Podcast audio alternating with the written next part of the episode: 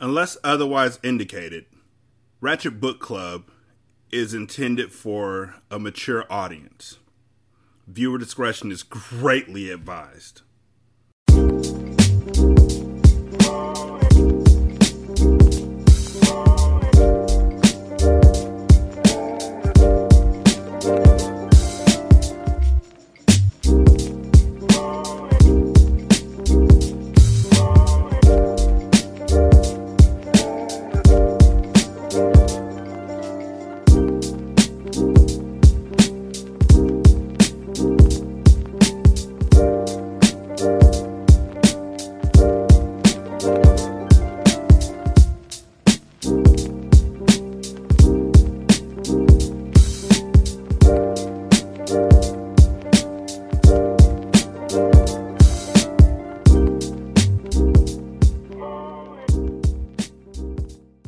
Welcome to Ratchet Book Club, where we read hood classics and good classics. I'm Derek.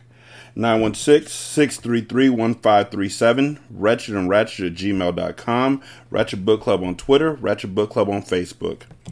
Chapter 5. Around midnight, David parked in front of Naya's house. "Want to take a walk?" Naya said. "I'm not ready to go in yet." "Sure, but you know, people in Atlanta don't walk around the neighborhood at this hour." "Let go of that big city paranoia, sweetie," she said. She pinched his cheek. "It's safe here." They climbed out of the truck. David glanced at the front windows of her house. A curtain dropped, as the sun was spying on them and didn't want to be seen. "Your mother, huh?" he said. "She's up late." "Oh, yeah. Mama won't go to bed until I come in. That's how she is." "Are you and your mother close?" "We are," Naya said. "Perhaps too close. I love Mama, but she could be overprotective. She's always been like that with me, her only girl, and what happened in Houston only makes her worry more." They took each other's hand. It felt like a natural gesture they had been doing for years, and strolled along the sidewalk. The neighborhood was quiet and peaceful. Lights shone in the windows of many homes, but almost as many other houses were dark. Cicadas, crickets, and other night creatures sang their timeless songs. A balmy breeze rifled the trees. "Have you mentioned anything to your mother about me?" he said. "Are you kidding?" Naya said. "She tied me to a chair to keep me from leaving unless I told her who you were." "What did she say?" "You don't want to know." "Why?" "Let's just say Mama knew your father's reputation for being a player back in the day. In her opinion, the fruit doesn't fall far from the tree. I'm putting it more nicely than she did." "Great. So your mother doesn't trust me." "Don't worry. I'll take care of it. You just be your normal, sweet self." Ahead, there was a small playground with swings, a slide, monkey bars, and a couple wooden benches. Naya sat on the bench and pulled him down beside her. A street lamp cast golden light over them. They turned to face one another. David could feel the desire building between them. He stroked the back of her neck. She put her soft hand against his cheek. They kissed, lightly at first, then more deeply. "Do you realize," she said, "that we spent almost the entire day together?" "And the day has passed way too quickly," he said, and kissed her again. Moaning softly, she ran her fingers through his short hair. She shifted her body to mesh into his. He placed his hand on her thigh, stroked her smooth skin. She felt so good against him that he never wanted to move. The scent of her perfume enveloped him like a sweet fog. What a fine, fine woman. Feminine and sexy, yet independent and strong. A perfect blend of every quality he had ever dreamed of finding in a woman. If Naya was a drink, he would have drunk himself into a stupor. He didn't know how long they kissed. Time stood motionless, their lips and tongues flowed together. But at some point, when his eyes were open for an instant, he glimpsed the Mason Place in the distance, between the tree branches. Light glowed faintly at the windows. His stomach heaved, as though he had swallowed something sour. Reluctantly, he broke off their kiss. "What's wrong?" she said. "You look like you've bitten into a rotten apple." "That house," he pointed behind her. "Something about it really bothers me." Frowning, she looked over her shoulder. "The Mason place? I get a bad feeling every time I look at it. A feeling that something isn't quite right there." Her voice lowered. "It's supposed to be haunted. Did you know that?" "I've heard. Someone just moved in there, too." "What? Who?" "I don't know who, but when Chief Jackson stopped by, he said someone had moved into the place. He didn't say much else about it." "What do you know about the house?" "Only the basics. I know that the man who founded the town, Ed Mason, ran his plantation from there. He was known for being cruel to his slaves. Around the time of the Civil War, his slaves revolted and killed him. They hung him from a tree. But many of the slaves who took part in the insurrection were then killed by the authorities. A lot of bloodshed happened up there." "What about these tales of the house being haunted?" She smiled, but it was a nervous smile. "Are you sure you want to hear this?" "Definitely, now that you got me curious." "Okay," she said. She drew a breath. "My brothers and I went up there once. I was 9, I think. They would have been 11 and 13. Like I told you earlier, the 3 of us were always into stuff we had no business doing. We got the bright idea in our heads that we'd see if the Mason place was really haunted. We rode our bikes up there one summer afternoon. Eric, the eldest, led the way. I was in the middle, and Robert brought up the rear. We left our bikes at the gate, then climbed the fence. There were many tall, old trees up there, throwing deep shadows everywhere. And it was so still, too, like the quiet before a storm. We walked down the path to the mansion. We were bunched so closely together, I'm surprised we didn't stumble over one another's shoes. We decided that we were just going to go look in a window, but we had to get close to do it. We had to go onto the veranda. We climbed the steps and walked across the veranda, trying to keep from tripping on all the vines that covered everything. We went up to one of the front windows. It was covered with dirt, so Eric cleaned a spot with his shirt. Then we looked inside. "What did you see?" David said. Although she was telling the story, his own heart hammered. "We saw a gray-haired white man dressed in a black suit. He sat in a rocking chair in the living room. I could see every detail about him. It was Edward Mason. For real. I recognized him from pictures. His face was bluish, and his eyes bulged. He looked like someone who had been cut from the noose after he had been hanging for a while. He turned and looked right at us. I think all of our hearts froze. We were paralyzed. The man rose up out of that chair, floated out of the chair, really, and started to come towards us. He levitated through the air, walking, but his feet weren't touching the floor. We snapped out of our daze and ran away from the house, screaming. I was as fast as my brothers, and I don't ever remember running so fast. But we were bolting across the yard, and there were people watching us from shadows under the trees. Black people dressed in work clothes, like slaves on a plantation. I couldn't see them clearly. They flickered, sort of, like images cast by a film projector. But they were there. All of us saw them. My brothers and I hurdled that fence like it was only 2 feet high instead of 6. Got on our bikes and zoomed away from there. I've never been back since, and I never will if I can help it." Finished speaking, she hugged herself. He put his arm around her, drew her closer. He didn't need to ask her whether, in hindsight, she believed the incident had truly happened or was only the creation of a child's overactive imagination.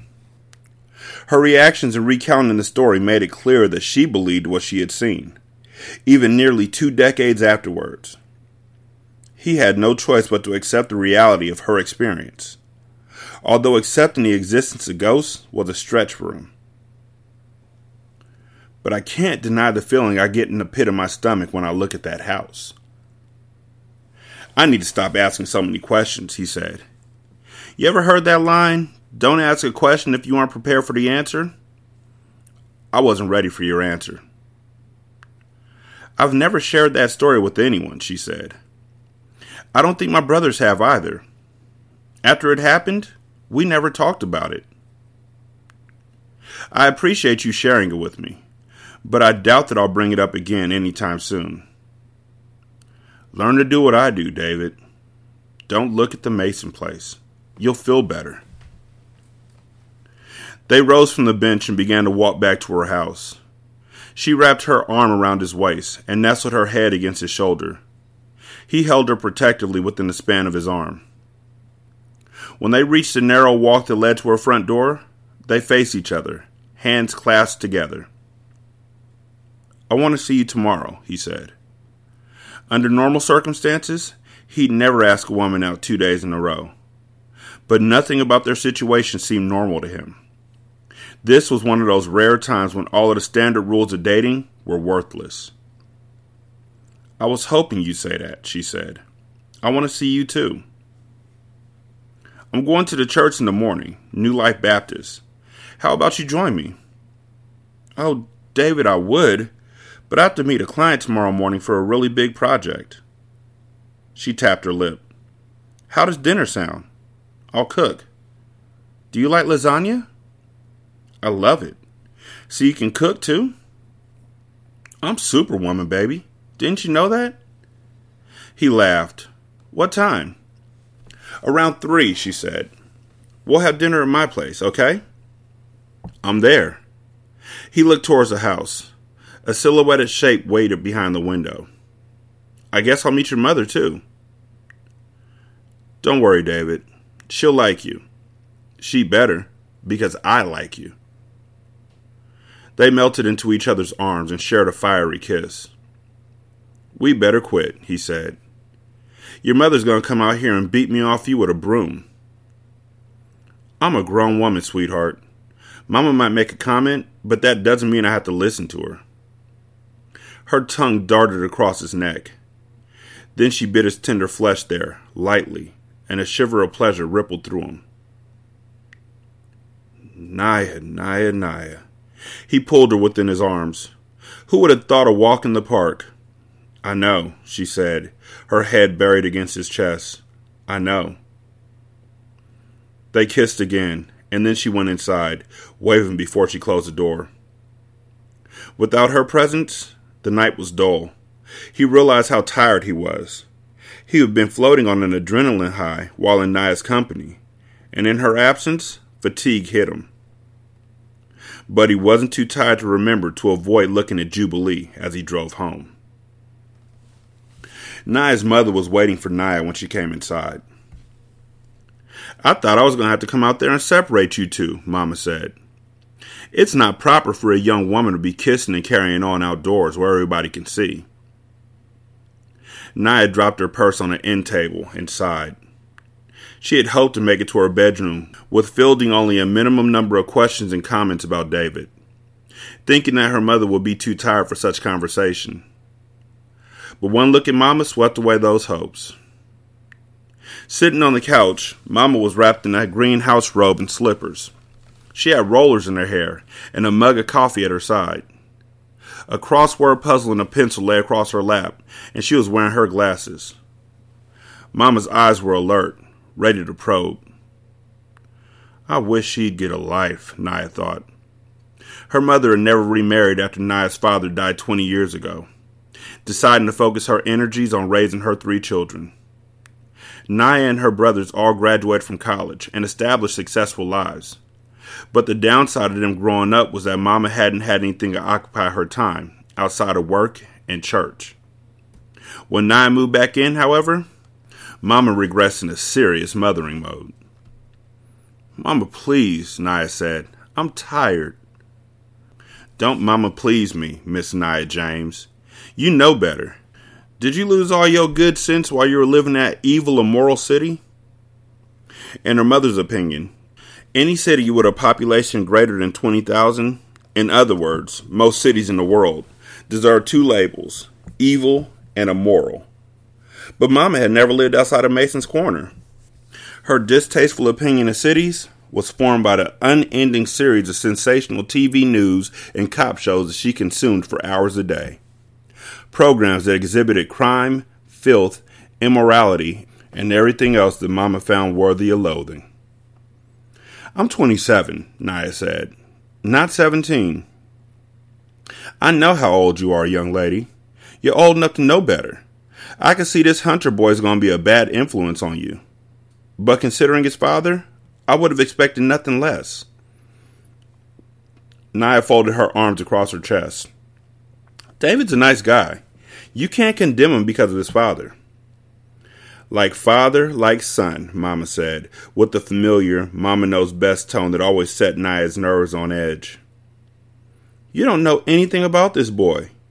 You've known him for one day and already you swooning over him. No, I'm not. We went to lunch and dinner. We had a good time. It's not like I'm having this baby. Not yet, Mama said. The way that you and him were carrying on outside, it won't be long before you'll be announcing that you're pregnant.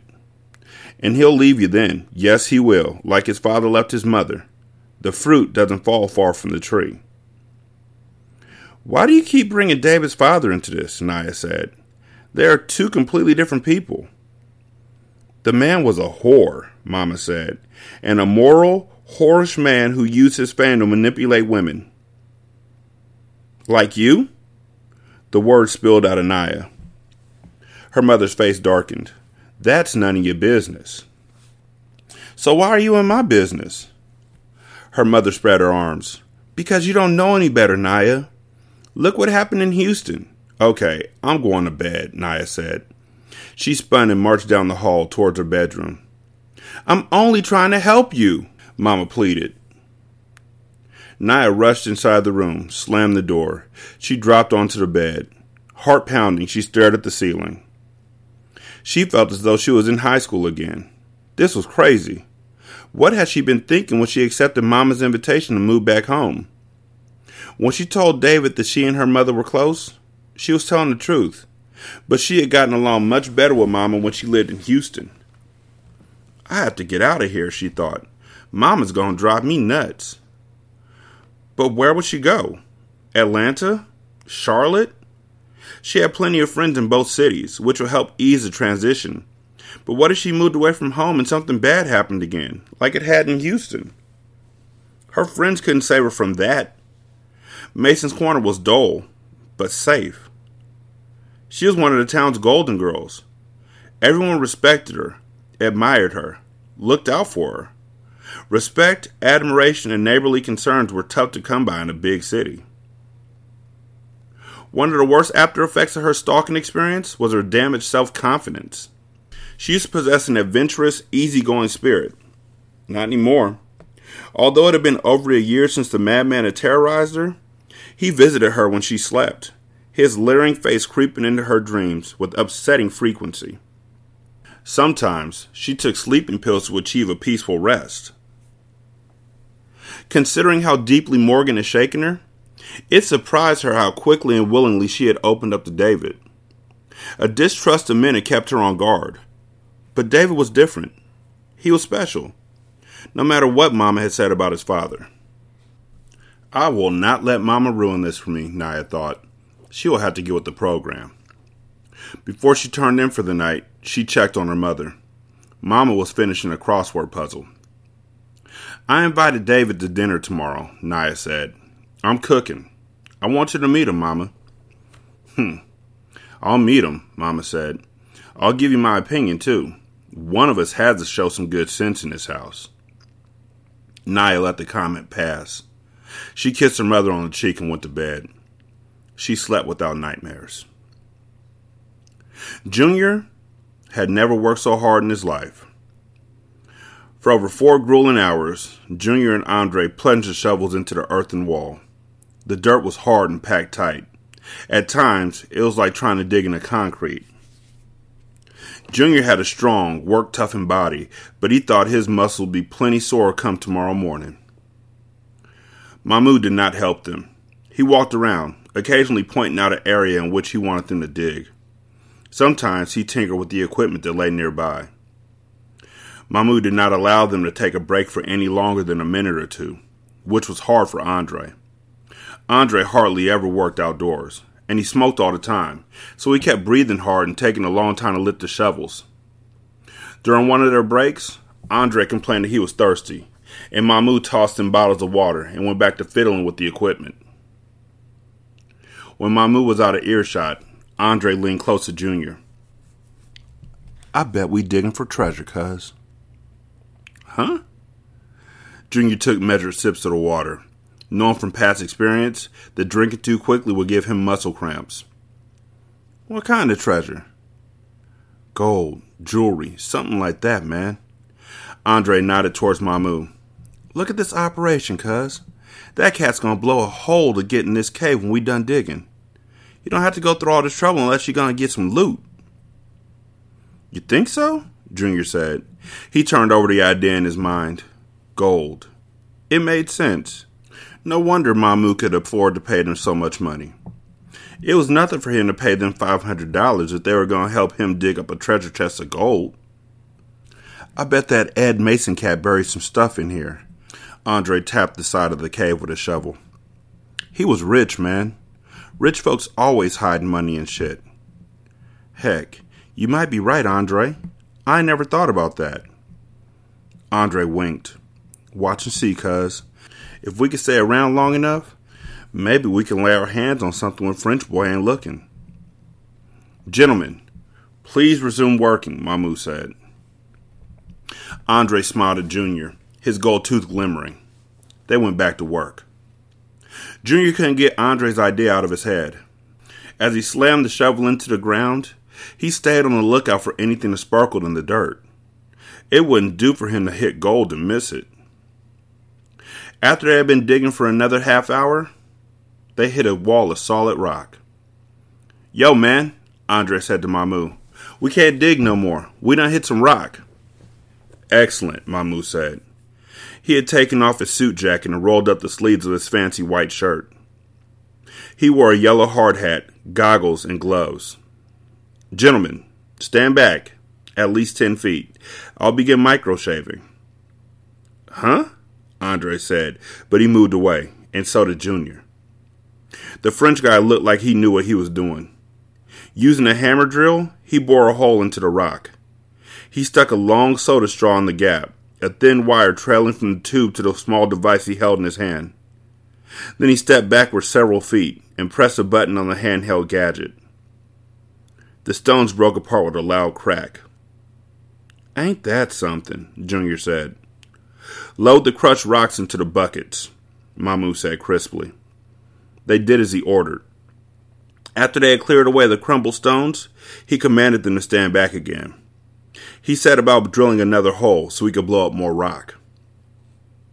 As Junior watched, he became aware of another presence nearby.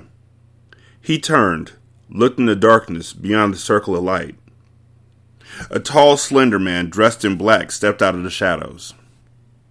He was dark-skinned, like Junior, but he was a couple inches taller than Junior, who stood 6'3". The man wore a black shirt, black slacks, and shiny black boots with silver buckles. Junior's first thought was that the guy was some kind of star. He acted cool and in control.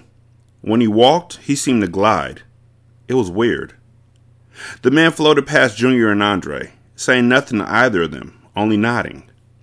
He approached Mamou, and he and the Frenchman spoke too softly for Junior to understand what they were saying.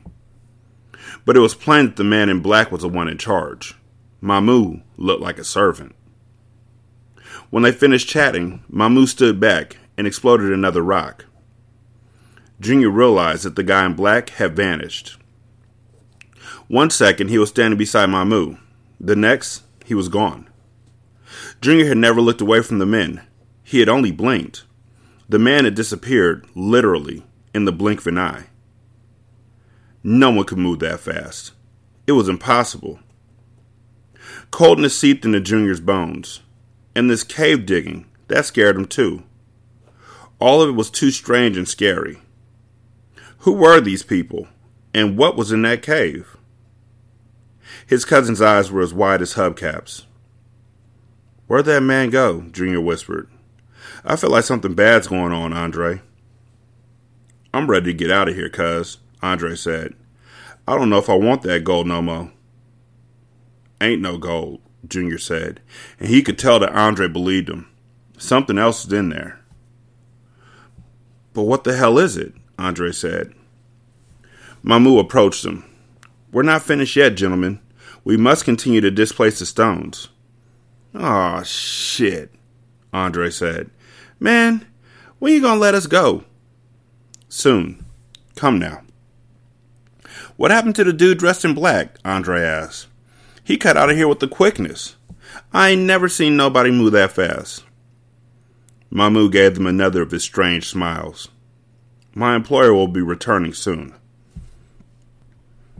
It took all of Junior's courage for him to drag himself forward. His stomach was in knots.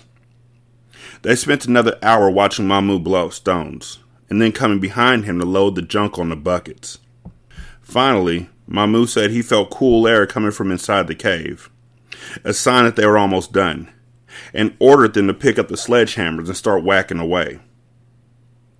Swinging the hammer at the rocks, Junior's arms felt as if they were ready to fall off. He could not wait to get home and go to bed. In spite of the good money he was going to earn, he didn't ever want to do something like this again. They chiseled open a good-sized doorway in the cave. Using the shovels, they cleared away the crumbled stones. Mamou actually helped them this time. A terrible smell drifted from inside the cavern, an old, rotten stench. Junior couldn't see what was in there because it was dark, and he wasn't sure he wanted to know what lay within. He only wanted to get his money and go home. At last, Mamou sat down his shovel. He dug his hand into the pocket of his slacks and retrieved the money clip. Your work is done, gentlemen, Mamou said. He peeled off several crisp bills. He handed Andre a portion, then gave Junior his share. You're free to go. I must impress something upon you before you leave us, a deep voice said, and Junior jumped as if someone had thrown water in his face. The man in black was suddenly beside them. He was the one who had spoken. Junior's legs were watery. How had this man gotten there so quickly, without making a sound? It ain't natural, Junior thought. This man, I don't know who he is, but what he does ain't natural. The thought came to him, unbidden, that maybe the man in black wasn't a man at all. You must not tell anyone in town what you've done this night, the man said. Give me your word that you will keep it secret. Andre looked at the bills, then stuffed them into his pocket. His voice was shaky. All right, I ain't saying nothing. Me neither, Junior said. He shook his head adamantly. Nothing. The guy in black nodded. You may go. He flowed past them and slipped inside the cave, as swiftly as a shadow. Mamou winked at them, then picked up the lamp that lay on the ground. He switched it on and entered the cavern's dark mouth. Andre looked at Junior. Cuz, what the fuck is happening? I don't know. I ain't sure I want to know. I want to go home. Andre's eyes narrowed. These cats is up to no good, man. Come on. Where are you going? I want to look inside and see what they doing. Andre, get back here! Junior grabbed his shoulder. Andre brushed away his hand. Only want to take a quick peek. I done bust my ass helping these cats. I want to know what they doing. Junior groaned. His legs trembled, but he followed Andre. Both of them moved quietly and lowered their heads as they stepped underneath the jagged ridge of the entrance. It was dark inside, and the awful smell made Junior want to vomit. He covered his mouth with his shirt. Mamou was ahead of them, out of sight around a corner.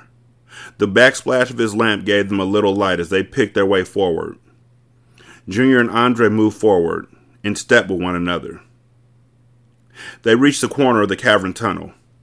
Junior heard Mamou and the other guy speaking in hushed tones. Andre put his fingers to his lips. He and Junior leaned forward and peeked around the corner. What they saw made them drop to the ground in stupefied shock. Human skeletons, dozens of them, piled one atop the other across the ground. Many of the corpses were swaddled in old rags. Junior's stomach flip-flopped.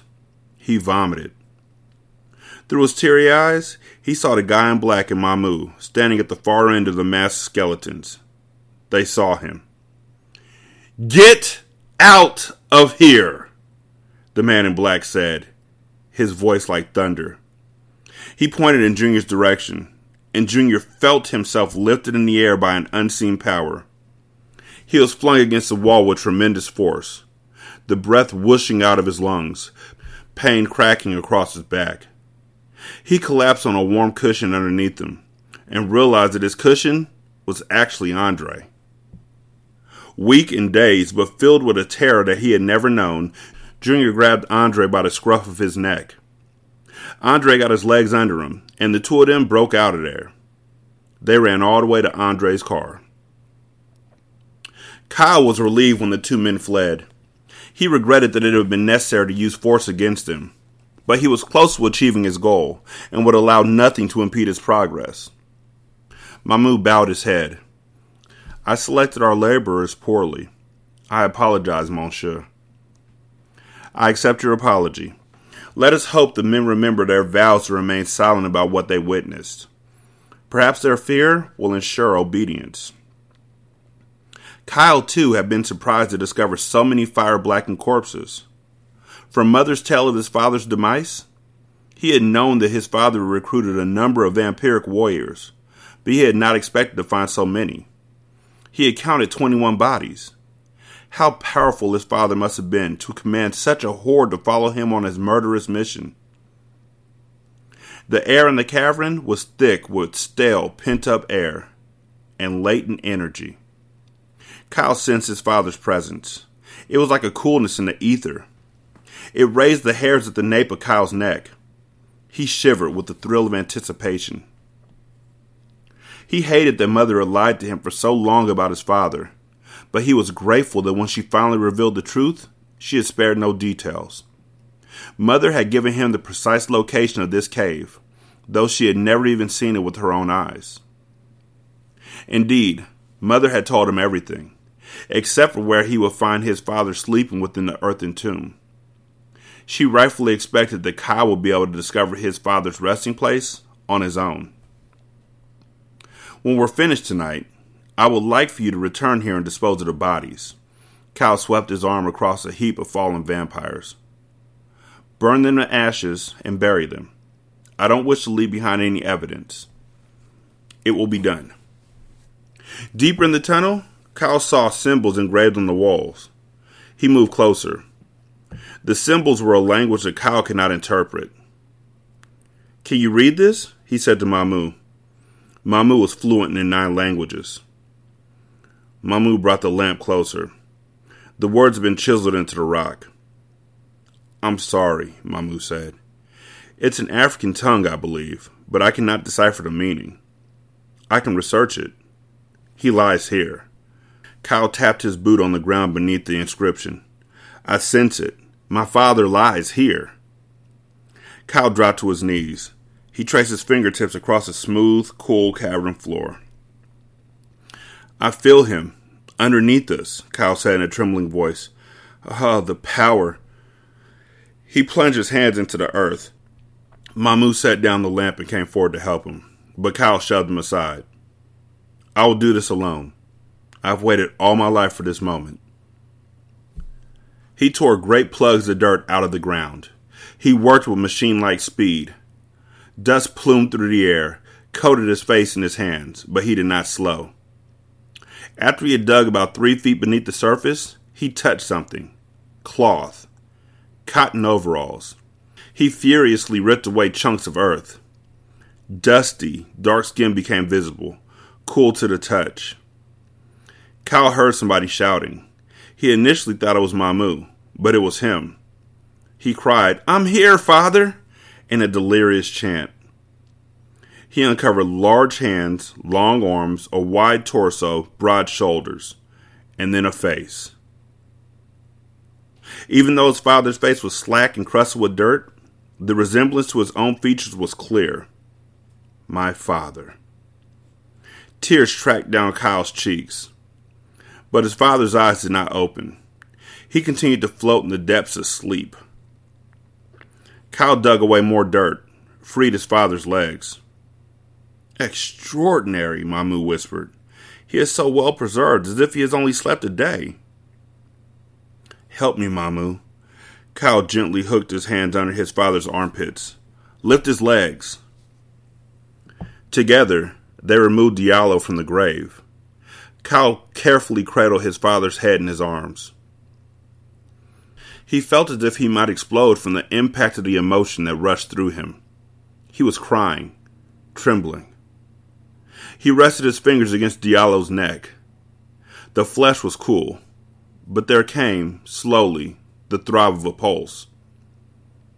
He is alive, Kyle said. All widened Mamou's eyes. I will help you transport him inside, monsieur. I will do it myself. Kyle placed his arm under his father's back, then slid his other arm in the bend at the back of Diallo's knees. His father was enormous. He had to be at least 7 feet tall and weighed well over 200 pounds. Nonetheless, Kyle carried him.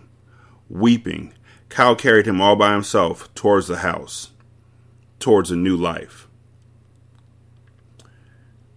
916-633-1537, WretchedAndRatchet@gmail.com, Ratchet Book Club on Twitter, Ratchet Book Club on Facebook. Leave a review on Podchaser, then copy and paste that in the Apple Podcasts, and then copy and paste that into Good Pods.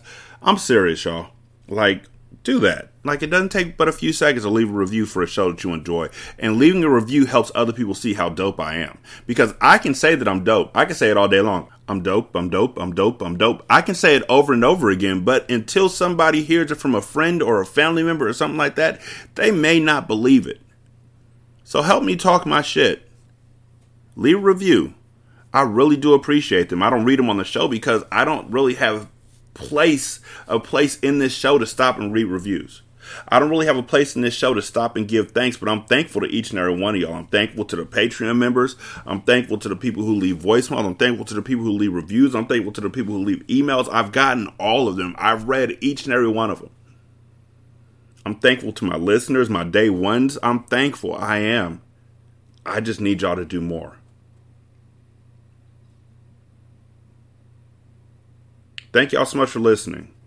I greatly do appreciate it. Oh, shit. Wait. No. Money talk. You can donate to the show at patreon.com/singlesimulcast. You can also donate to the show at buymeacoffee.com/sscast. And on Good Pods, you can go to our tip jar and leave some money. All money goes towards books for Ratchet Book Club and movies for Hindsight. That's it. Thank y'all so much for listening. I greatly appreciate it. Y'all be good. I'm going to holler at you later. Peace.